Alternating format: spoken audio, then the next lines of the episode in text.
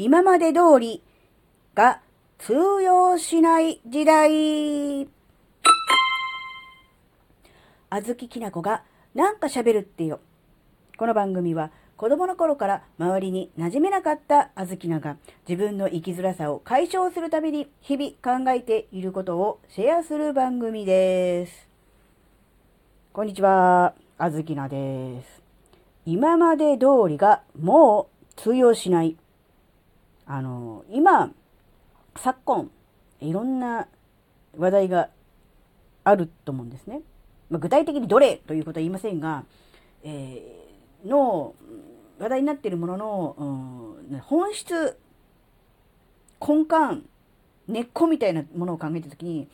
あの、今まで通りっていうのがもう通用しないんだよっていう、そういうことじゃないかなってあずきなは思ったんです。今までは、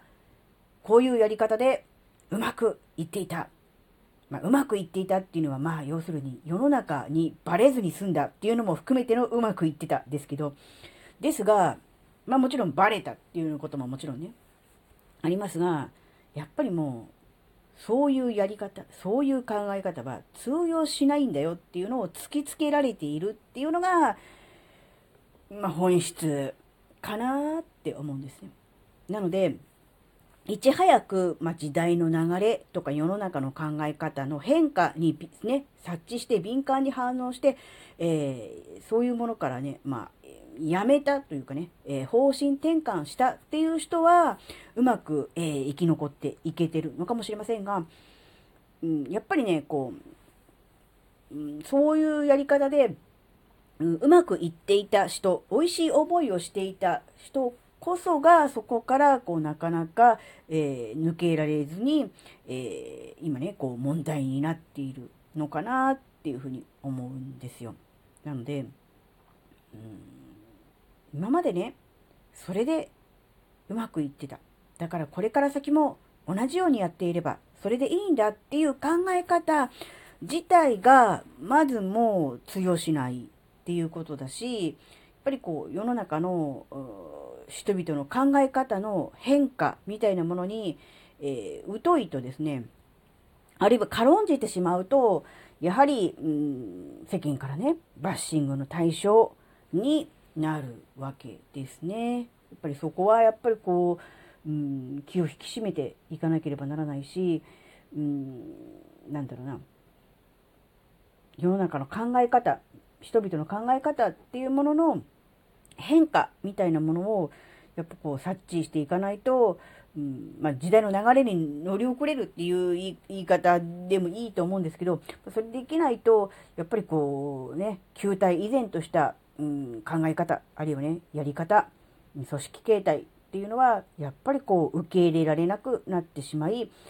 まあ、場合によっちゃね、手遅れっていうことになると、うん、だんだんとこう時代から取り残されていって、まあ、やがては衰退、うん、あるいはね、崩壊っていうことにつながるのかなって思うんですよね。あの、もちろんね、すべて今まで通りのやり方が悪いとかね、新しいやり方が正しいとかいうわけではないんですが、やはり、うん、うん、特にあの、上に立つトップの人ですね、その人の考え方が、うん、いつまでも過去の成功体験に縛られていて、え同じことを同じようにしていれば自分たちは生き残れる、あるいはね、逃げ切れるみたいな感じでいると、やっぱりうまくいかなくなるのかなって。若い人はやっぱりこう、そういう変化みたいなものを敏感に感じていて、だからやっぱこう、なぜ敏感に感じれるのかっていうと、やっぱその流れの変化みたいなものをに疎いとですね、やっぱりこう、自分自身が危ないからですよね。ところがやっぱりこう、上の方にいる人、昔からの、うん、そういうね、やり方でうまくいってた人、成功体験がある人っていうのは、やっぱりこう、やっぱりそこにこう依存して、うん、なんかそれがね、えー、かえってこう、足かせになってんのかなって。そうするとやっぱこう、上の世代と下の世代のね、えー、ギャップがあるじゃないですか。変化に対応して、なんとか新しくね、時代に対応したやり方をしないと生き残れないと思ってる若い世代と、うん、今までのやり方でうまくいっていたから、えーこのやり方でやっていけばなんとか生き残れるだろうね、逃げ切れるだろうと思っている人との間では、やっぱこう、考え方、価値観、ギャップがありますよね。だからやっぱそうすると、やっぱりこう世代間のギャップによる圧力みたいなものも出てくるのかなって思うんですよね。なので、上の人がね、権力を持って、えー下の人に、まあ、命令というかね、まあ、ね、強く、えー言うことによって、えー相手が動くというような、えー時代ではなくなったんですよね。一人一人が、えー自分なりのこう、まあ、ビジョンというか考え方、人生観みたいなのがあって、それに基づいて、えーまあ、生活している、まあ、仕事をしている、活動しているわけですからね。やっぱそれを考えると、うん、なんだろうな、考え方とかね、やり方を、こう、一方的に押し付けて、それが気に入らなければ、こう、何かこう、制裁を加えるかのような、そのようなやり方はね、もう、通用しないっていうことなんですね。やっぱそれに対して、うん、なんだろうな、考えを改めるとか行動を改めるっていうのはなかなかこう、今までそれで成功してきた分、難しいとは思うんですが、やっぱそれをしないと生き残れないし、それを、ね、できなければ、やっぱこう、脱落していくっていうことだと思うんでね。それはやっぱりあの、うん、一人一人が、うん、ちゃんと考えていかなきゃいけないことだろうなというのはね、思うんですね。うん、やっぱりこう、なんだろうな。当時は、それが許されたのかって言われると、当時でも許されてないと思うんですよ。ただ、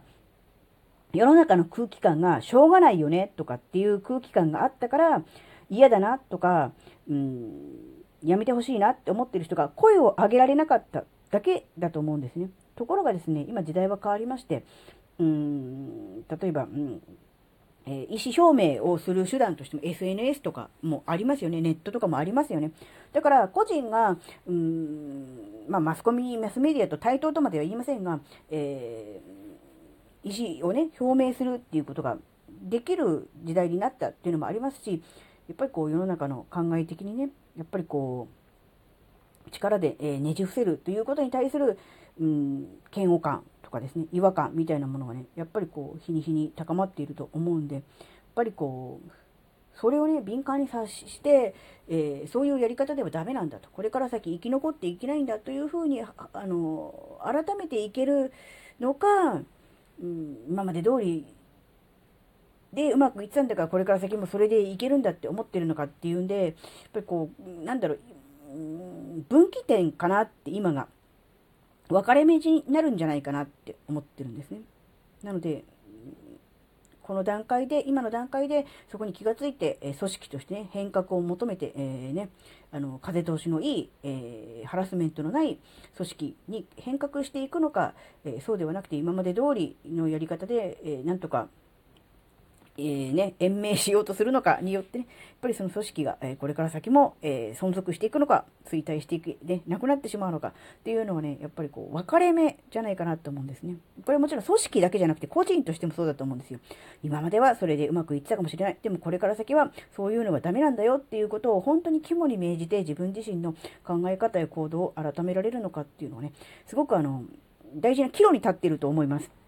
だからやっぱりそこはね、あの組織としても、うんあるいは個人としても、やっぱりそういう大事な時期なんだなっていうことをね、頭の中に入れて、やっぱり行動していく、考えていくっていうことがね、大事かなっていうのをね、ちょっと思ったっていうお話でした。はい、えー、今回のお話があなたの生きづらさ解消のヒントになればとっても嬉しいです。最後までお聞きいただきありがとうございました。それではまた次回お会いしましょう。じゃ、またね。